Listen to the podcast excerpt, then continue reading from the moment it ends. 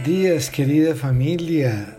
Hoy es 11 de junio, jueves de la décimo semana del tiempo ordinario y nuestra Iglesia Católica celebra hoy la memoria de San Bernabé Apóstol.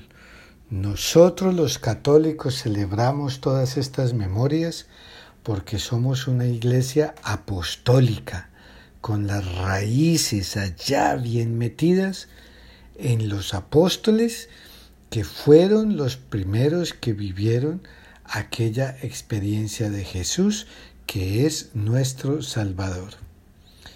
Y se puede decir que Bernabé fue la persona como más cercana a lo que se puede llamar eh, un apóstol, que no haya sido del grupo original. La primera vez que se le menciona es en el capítulo cuarto de los Hechos de los Apóstoles. Hace pocas semanas estuvimos hablando de él cuando estábamos hablando de eh, recorriendo el libro de los Hechos de los Apóstoles. Se dice que movido por la predicación de Pedro, eh, Bernabé, que era un hombre acaudalado, eh, vendió sus bienes, los puso a la disposición de los apóstoles y se dedicó a Dios, a proclamar su palabra. O sea, el poder de la palabra de Dios que transforma vidas. Él trabajó muy cerca de San Pablo. De hecho, él fue quien lo introdujo San Pablo a Pedro y a otros apóstoles. Ustedes se imaginan esas reuniones de esta gente. Y de hecho, eh, Bernabé sirvió de mediador entre Pablo, que era alguien que, como sabemos, fue perseguidor acérrimo de los cristianos, y fue mediador entre él y los judíos que se habían convertido al cristianismo pero que sospechaban mucho de, Pablo. Cuando la comunidad cristiana comenzó a crecer y a desarrollarse en Antioquía de Siria, Antioquía de Siria, Bernabé fue enviado como representante de la iglesia de Jerusalén para que les ayudara a incorporarse a la vida de la iglesia. Allí estuvo por un año con Pablo instruyendo a la comunidad. Después, estos dos líderes carismáticos fueron enviados por, las autoridades de Antioquía a predicar a los gentiles y tuvieron bastante éxito. En Listra, después de un milagro, la gente les quería ofrecer sacrificio como si fueran dioses. Pensaban que Pablo era enviado de Hermes y Bernabé de Zeus. Pero en el libro de los Hechos de los Apóstoles, en el capítulo 14 del 8 al 18 quedó registrada su respuesta. Somos seres humanos como lo son ustedes y lo que hacemos es proclamarles la buena noticia de que se alejen, de que deben convertirse de esos ídolos al Dios vivo, al Dios vivo. Y eso es importante que nosotros lo tengamos presente cada día de nuestra vida, porque nosotros no tenemos un Dios de muertos, sino un Dios de vivos, porque es un Dios vivo, el Dios de Abraham, de Isaac, de Jacob, eh, de, ah, de, Moisés, de Jeremías, eh, el Dios que se hace hombre, ser humano en Jesucristo, el, el, el que nos acompaña en la Eucaristía permanentemente, en la palabra. Ese es nuestro Dios vivo. Ahora, no todo fue pacífico y exitoso para Bernabé y para Pablo. En algún lugar también fueron expulsados, después tuvieron que ir a Jerusalén para debatir el tema de la circuncisión de los gentiles, para eh, que era un tema difícil, eh, porque algunos querían que la circuncisión fuera un requisito para ser cristianos. Y también ellos tuvieron eh, diferencias que los separaron. Y no nos debemos asustar de eso, familia. Eh, Pablo quería regresar a visitar unas ciudades donde ya habían dejado comunidades. Y entonces se iba a ir con Bernabé. Pero Bernabé quería llevar consigo a Juan, Juan Marcos. Juan Marcos, si ustedes recuerdan, era primo de Bernabé. Y es el mismo Juan Marcos que después escribió el Evangelio de San Marcos. Pero Pablo no quiso porque Marcos en un viaje anterior los había abandonado y entonces Pablo no aceptó que, que, viajara con ellos.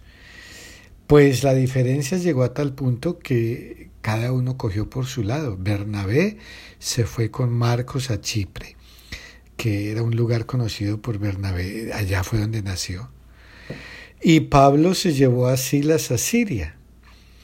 Pero Ustedes imagínense estos santos, estamos hablando de San Pablo, de San Bernabé, de San Marcos, y aquí los vemos con grandes diferencias, pero después se reconciliaron. Eso nos muestra que todos somos seres humanos y las tensiones pueden aparecer en cualquier momento, ciertamente. Pero lo importante es que ayudados del Espíritu, si somos hombres y mujeres de Dios, hay que pedirle al Espíritu Santo y que seamos capaces de superar esas diferencias.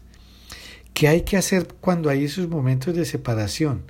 Mire, no hay que irse corriendo donde la persona, no, mira que tú eres de la iglesia, yo también tenemos que estar bien. Bueno, si, si, si se cree prudente hacerlo, pues bien. Pero muchas veces es mejor orar, darle tiempo al otro y a uno mismo como para como para meditar y reflexionar y darnos cuenta qué fue lo que pasó, ¿verdad? Y después terminar darnos cuenta de que sí, que tuvimos alguna diferencia o la tenemos, pero que al final de cuentas le estamos sirviendo al mismo Dios y estamos consumiendo el mismo cuerpo y la misma sangre del Señor y nos estamos dando la paz en cada Eucaristía. Entonces, cuando hay cosas tan grandes que están de por medio, pues eh, es bueno reflexionar si nos debemos dejar eh, eh, llevar por las separaciones, por las divisiones, que al único que enriquecen es al demonio. Entonces, estas reflexiones son muy importantes. Y de Bernabé, pues también se puede decir que fue uno que dedicó su vida al Señor porque fue un hombre lleno del Espíritu, un hombre lleno de fe, y muchas personas llegaron a Jesús a través de Bernabé. Y ojalá que muchas personas lleguen a Jesús a través de ti. Para eso nos tenemos que dejar llenar del Espíritu, hay que orar y que nuestra fe que crezca cada día.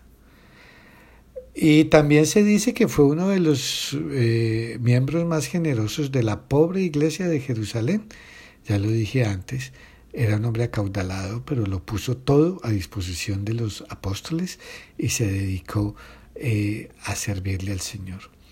Por eso en Hechos de los Apóstoles dice, los creyentes eran de un solo corazón y una sola mente, y todo lo tenían en común. ¿Y cuál es, qué es lo que sucede cuando hay generosidad, cuando hay solidaridad? Que no hay necesidades entre ellos.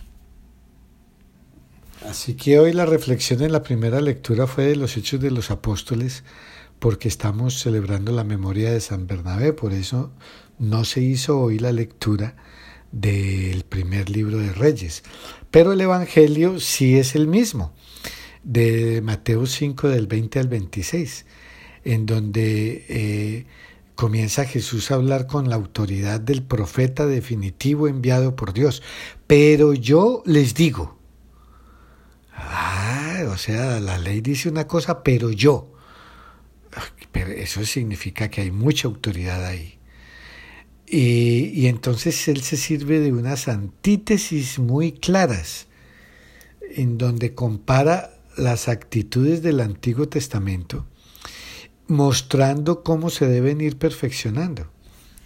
Y entonces dice, si su justicia no es mayor que la de los escribas y fariseos, ciertamente no entrarán ustedes en el reino de los cielos.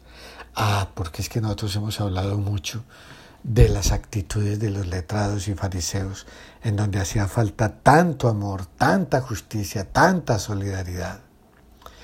Y hoy en específico Jesús nos habla, nos recuerda, nos enseña sobre el tema de la caridad fraterna.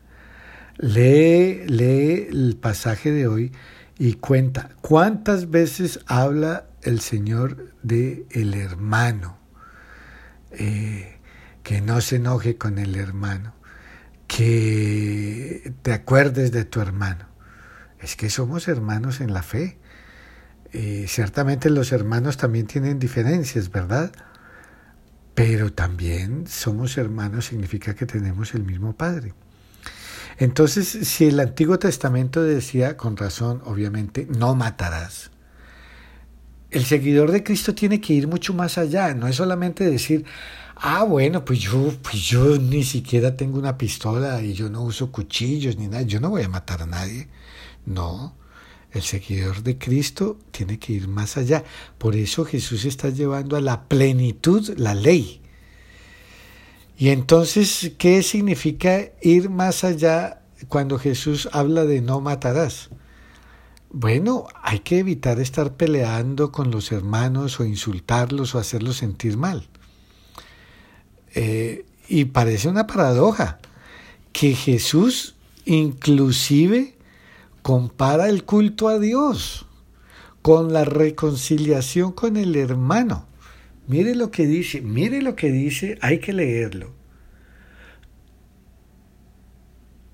Por lo tanto, si cuando vas a poner tu ofrenda sobre el altar, cuando vas a ir a recibir la comunión, te acuerdas allí mismo de que tu hermano tiene alguna queja contra ti, Dice, deja tu ofrenda junto al altar y ve primero a reconciliarte con tu hermano y luego vuelve a presentar tu ofrenda. Miren ustedes, miren ustedes, deje el altar y hágale, hágale, a ver cómo le hacemos, ¿verdad? La prioridad está en buscar la reconciliación con el hermano. Y después traemos las ofrendas al altar o venimos con nuestro corazón, lo colocamos allí. Eh, y si todavía no nos hemos reconciliado, que nuestro corazón esté el deseo inmenso de llegar a ese punto. Y no solamente pedirle por uno, ay, ayúdame aquí, yo lo perdono. No, también pedir por el hermano y darnos cuenta de que es tan ser humano como nosotros y que es tan hijo de Dios como nosotros. No importa quién sea. Así que hoy es un buen día para reflexionar acerca de nuestras relaciones con los hermanos, especialmente con las personas con las que convivimos. ¿Y por qué hablo de las personas con las que convivimos? Pues porque es más probable que tengamos problemas con esas personas, porque estamos más cerca. Por ahí alguien decía que si quieres mantener una buena opinión de alguien, creo que es en el libro de la imitación de Cristo, sí. Dice en un pasaje, dice, si quieres mantener una buena opinión de una persona, no vivas cerca de ella.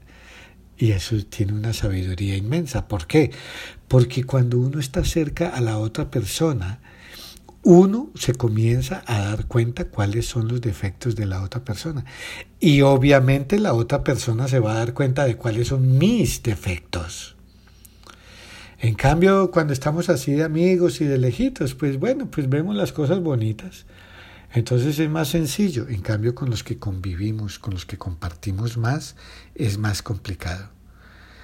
Eh, así que, ¿cómo estamos de rencor? ¿Hay mucho rencor en tu vida? ¿Hay mucha ira? ¿Cómo estamos de palabras? ¿Cómo utilizamos las palabras? ¿Las utilizamos para insultar a otras personas? Eh, ¿Para hacerlas sentir mal? ¿Para humillarlas? ¿Para tratar de ponerlas abajo? Que se sientan mal, que se sientan bien chiquitas. ¿O, somos indiferentes? Eh, de esas personas que, bueno, pues me abrieron un poquito los ojos, entonces ya no le vuelvo a hablar jamás a esa persona. a mi hermano o a mi hermana. Y entonces, eh, ¿qué es lo que Jesús quiere que cuidemos? ¿Esos actos externos? No, vaya y hable. No, no, no, no, no. No lo vayas a hacer a la fuerza. Lo que Jesús quiere que cuidemos precisamente son nuestras actitudes interiores, allá en el corazón, ¿verdad? ¿Por qué? Porque es desde allá adentro de donde salen los actos externos. No se trata de cambiar por cambiar y por aparentar. Eso no sirve. Recordemos que al Señor no lo podemos engañar. Él conoce muy bien nuestros corazones y nuestras actitudes, cuál es la raíz de ellas. Así que eh, hay que ir a la raíz, a la actitud misma y pedirle al Espíritu Santo y tener el deseo firme de corregirla para que comencemos a cambiar nuestras actitudes con los hermanos. Antes de comulgar con Cristo en la Eucaristía, ¿qué hacemos? el gesto de estar en comunión con el hermano. Cuando el sacerdote dice, dense fraternalmente la paz. Y no solamente les está hablando a ustedes, el sacerdote también. ¿Será que tengo problema con algún hermano de la comunidad? ¿Será que tengo problema con alguna persona de la parroquia? O sea, todos tenemos que hacer esa reflexión. Ese es el momento. Desen el saludo de la paz no es solamente inclinar la cabeza ahora que no nos damos la mano. Eh, no es solamente eso, sino que es un compromiso para toda la jornada. Ser instrumentos de paz, tratar bien a todos, inclusive cuando me traten mal. Inclusive habrá momentos en que es mejor quedarse callado o también aprender a decir palabras de ánimo o también saludar al que no me saluda. Eso es muy duro. Ah, pero bueno, yo sé que no me va a saludar, o probablemente no me va a saludar. A veces suceden cosas muy grandes y resulta que sí. Eh, pero si no me saluda, yo lo hago de corazón. ¿Y sabe qué? Y antes de ir a saludar a la persona, oramos al Espíritu Santo que este saludo sea auténtico y que mi paz que tú me das se vaya transmitiendo a esta persona. Hay que saber perdonar. De eso se trata. Jesús, el Hijo de Dios, la segunda persona de la Trinidad, está llevando a la plenitud la ley y quiere que se haga visible esa plenitud en tu vida, en tus actitudes, en tus relaciones. Entonces lo que Jesús nos está diciendo hoy es muy grande. ¿Qué es lo que hace a un verdadero seguidor de Jesús? las actitudes de la persona. Las actitudes con Dios. Bueno, pues sí, pero es que en realidad las actitudes con Dios en donde se ven, ya lo sabemos, en nuestras relaciones con los hermanos. Esas actitudes son las que al final decidirán nuestro destino. Así es.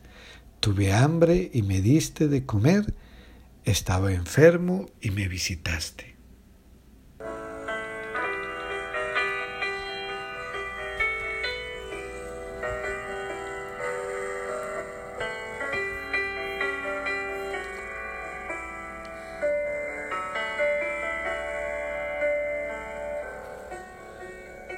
Ve primero a reconciliarte con tu hermano.